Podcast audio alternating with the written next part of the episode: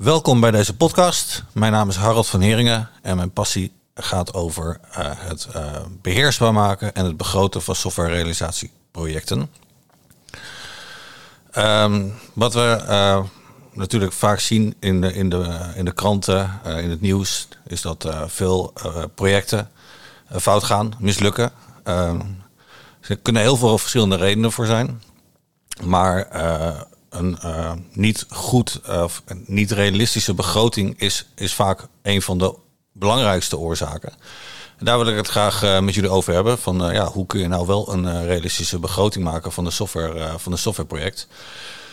Um, even mezelf introduceren, Harold van Heringen. Ik heb een lange historie bij softwareleverancier Society. Uh, daar op de Metrics Desk uh, ook, uh, ook gewerkt, waarbij we de begrotingen en de metingen deden van de, van de projecten die daar werden uitgevoerd. Um, inmiddels een jaar of zes werkzaam bij Metri, nu IDC Metri, waar ik de IT Intelligence Practice mag vertegenwoordigen. En daarin doen we eigenlijk alles op het gebied van applicatieontwikkeling. het meten van kwaliteit, het meten van productiviteit en het begroten van, van nieuwe projecten. Uh, daarnaast uh, werkzaam uh, of nou, betrokken bij NESMA als bestuurslid. NESMA is een Nederlandse ehm, vereniging ja, voor functiepuntanalyse eigenlijk, maar ook op het gebied van software cost estimation. En bij de ISBSG, de International Software Benchmarking Standards Group. En die houdt zich bezig met het verzamelen van data wereldwijd van softwarerealisatieprojecten. Um, nou, dat voor zover de introductie gaan we het hebben over het begroten van softwareprojecten. Nou, wat we dus zien in de markt is dat eigenlijk de meeste organisaties, de meeste uh, mensen ook uh, werken met uh, een manier van begroten. Die is gebaseerd op, laten we zeggen, human, human judgment, experts. He, dus wordt aan developers gevraagd, aan, aan testers, ook aan, aan, architecten, aan allerlei mensen van, nou, dit, is, dit zijn de requirements. Hoeveel tijd gaat dat kosten om deze requirements te realiseren in software? En hoeveel werk denken jullie dat dat is? Nou, dat is een, een, eh, een methode die in de praktijk heel vaak leidt tot onderschatting. Mensen zijn uh, van nature optimistisch. En uh, zijn ook niet zo goed in staat te leren van eerdere ervaringen. In die zin dat er altijd wel dingen fout gaan in het project. Hè, als je ook naar een uh, estimation maturity model gaat kijken, uh, dan zijn die human judgment methodes die staan ook op het laagste level van, uh, van maturity. En hoe hoger je in dat model komt, hoe meer er ook ruimte komt voor het, het, het meten van eerste omvang. Een hele belangrijke eerste stap. het meten van de omvang die moet gerealiseerd worden. Uh, en daar gebruiken we functiepuntenanalyse voor. Dat is nog steeds de enige uh, objectieve, uh, herhaalbare standaard die beschikbaar is in de markt. Um, en op het moment dat je, dat je de omvang weet van, van hetgeen wat je moet maken, dan weet je dus ook, dan kun je ook de, de, vanuit de ervaringscijfers, vanuit je data, kijken van nou, hoeveel, hoeveel uren per functiepunt heb ik in uh, voorgaande projecten gebruikt voor dit soort ja, technologie uh, en omgevingen. En dat maakt het zo sterk, want op het moment dat je dat op die manier doet, kom je dus tot een begroting die daadwerkelijk is onderbouwd door data en door een standaard. en uiteindelijk zit er natuurlijk altijd wel een bepaalde range in. Hè? Dus je zult altijd een driepunts schatting krijgen, een low, een, likely en een high. Um, en dat geeft ook aan van ja, hoe zeker ben ik nou eigenlijk van dat deze begroting ook, uh, ook uh, nou, realistisch is. Maar het geeft je ook een enorm goed stuurmiddel tijdens het project. En zeker ook tijdens agile uh, uitgevoerde trajecten. Van ja, hoeveel functionaliteit is er op moment X klaar? En hoeveel had ik verwacht dat er klaar zou zijn? Ja, als je de, de, het project door de tijd heen hebt gepland um, en daar de, de functies opgeplot hebt. En, en dat is heel, heel erg krachtig, want je kunt dan al heel snel bijsturen op basis van echte data en echte cijfers en ja, echte productiviteit die je op dat moment uh, met het team of met de teams uh, aan het realiseren bent. Um, software cost estimation, dat is daar eigenlijk de term uh, die, die hiervoor staat, voor het begroten van dit soort projecten. Is een, een professie die eigenlijk in de kinderschoenen staat. Hoewel functiepuntenanalyse natuurlijk al uh, eh, 30 jaar of misschien nog wel langer al, uh, al uh, onder ons is en gebruikt wordt. Ehm, maar toch is, ja, is het beroep software cost estimator is niet, niet heel erg bekend. En zijn er weinig organisaties die daar echt actief mensen voor hebben. ze zijn er wel, hè, Belastingdiensten, UWV, er zijn andere partijen die, die ze zeker hebben. Maar toch in heel veel commerciële bedrijven niet. En dat, uh, dat heb ik altijd raar gevonden, want uiteindelijk gaat het vaak om heel veel geld.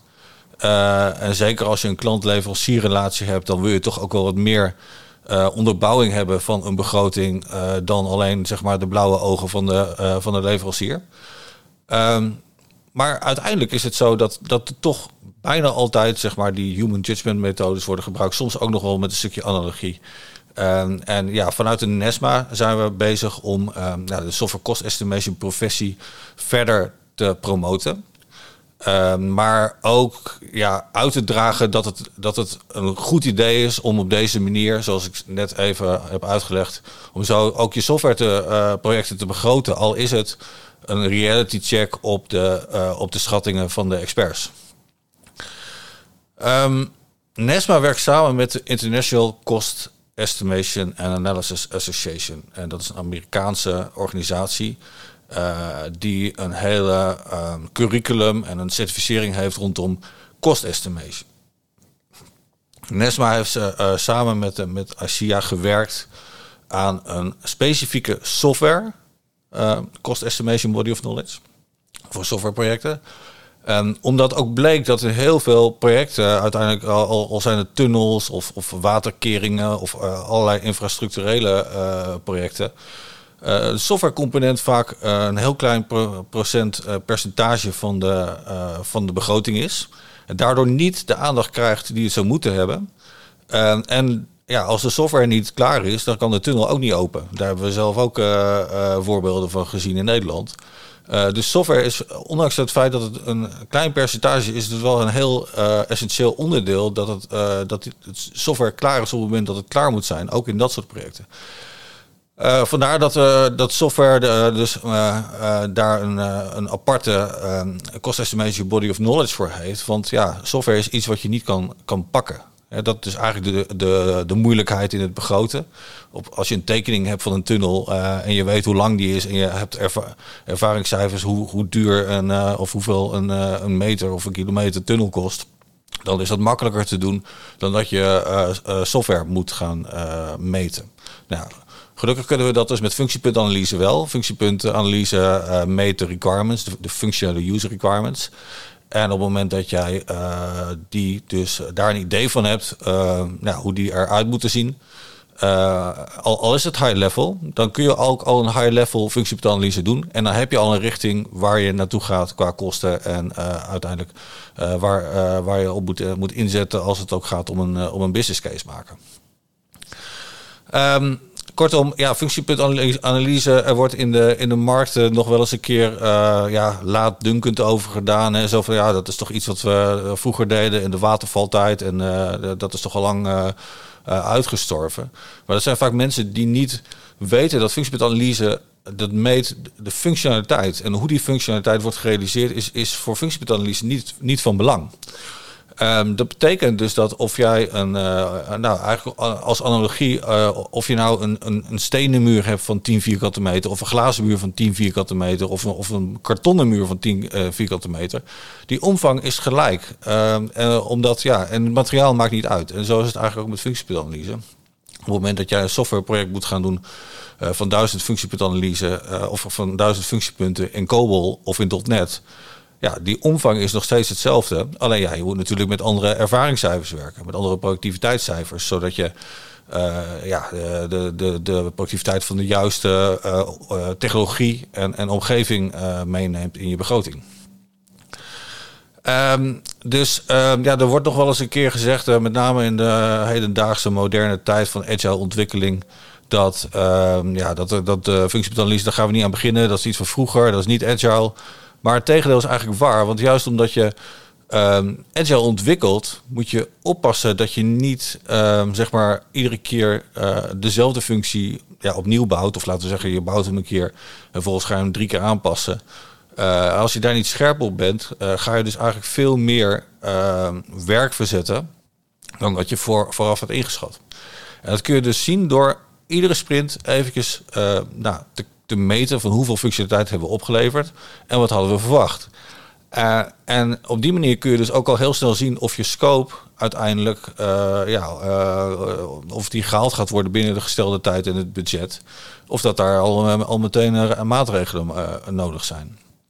Um, dus uiteindelijk, uh, ja, juist omdat het een, ja, een standaard is, kun je ook teams gaan vergelijken. Maar kun je ook ehm, het, ja, het inzetten om uiteindelijk uh, ja, dat scope management van het project uh, ja, goed, uh, goed, goed in te richten. Um, vanuit ISBSG, ja, dat had ik al even in de introductie gezegd, wordt er wereldwijd data verzameld van afgeronde projecten, ook van heel veel agile projecten. Waarbij je ook kunt zien dat dat er best wel veel agile projecten ook uh, nou, een productiviteit kennen die uh, uiteindelijk ja, toch minder is dan in de watervaltijd. Juist door het effect dat je uh, door van tevoren niet goed genoeg te bedenken wat je uiteindelijk wil gaan realiseren. En het vervolgens dezelfde functionaliteit meerdere keren moet, moet gaan realiseren. Ja, uiteindelijk ga je dan natuurlijk gaat je productiviteit daar niet van verbeteren. Um,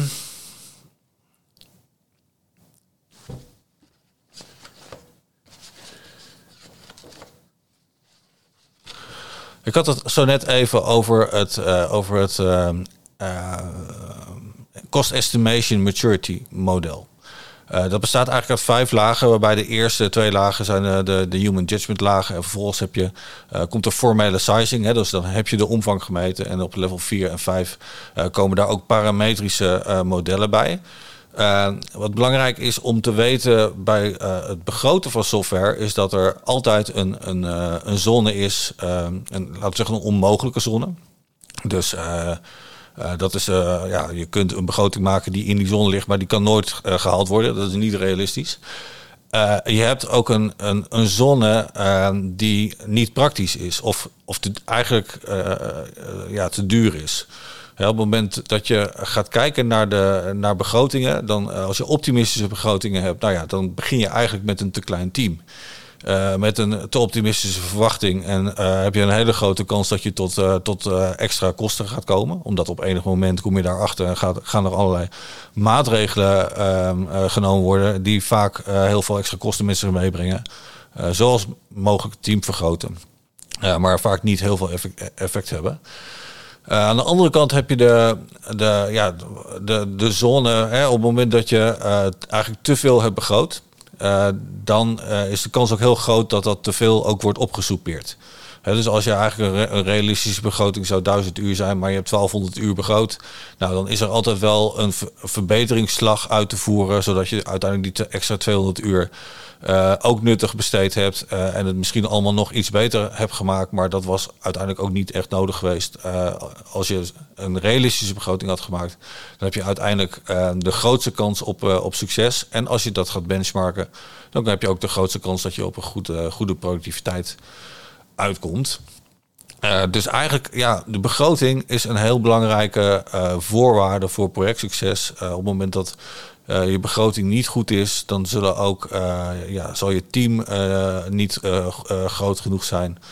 Ehm, zal de, de, alle milestones die je tussentijds hebt niet, niet goed passen op de werkelijkheid.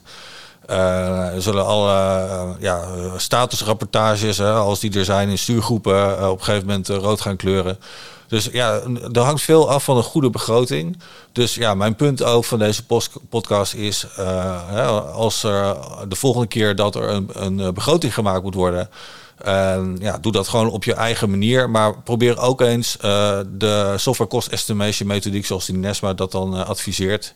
En zoals wij die uitvoeren, om die ernaast te leggen om te kijken of, daar, ja, of ze elkaar versterken of dat er een groot gat tussen zit. Want dan moet je dat ook kunnen verklaren. Uh, dus dat is eigenlijk uh, mijn boodschap van deze, van deze podcast. Uh, ja, mijn naam is Harold van Heringen. Uh, ik werk bij, bij IDC Metri. jullie kunnen me bereiken voor meer informatie op H van Heringen met H-E-E at idc.com. En ja, ik ben benieuwd naar, naar alle reacties. Dus schroom niet om me te mailen, zou ik zeggen. Um, als laatste wil ik nog even IPMA bedanken voor het mogelijk maken van deze podcast.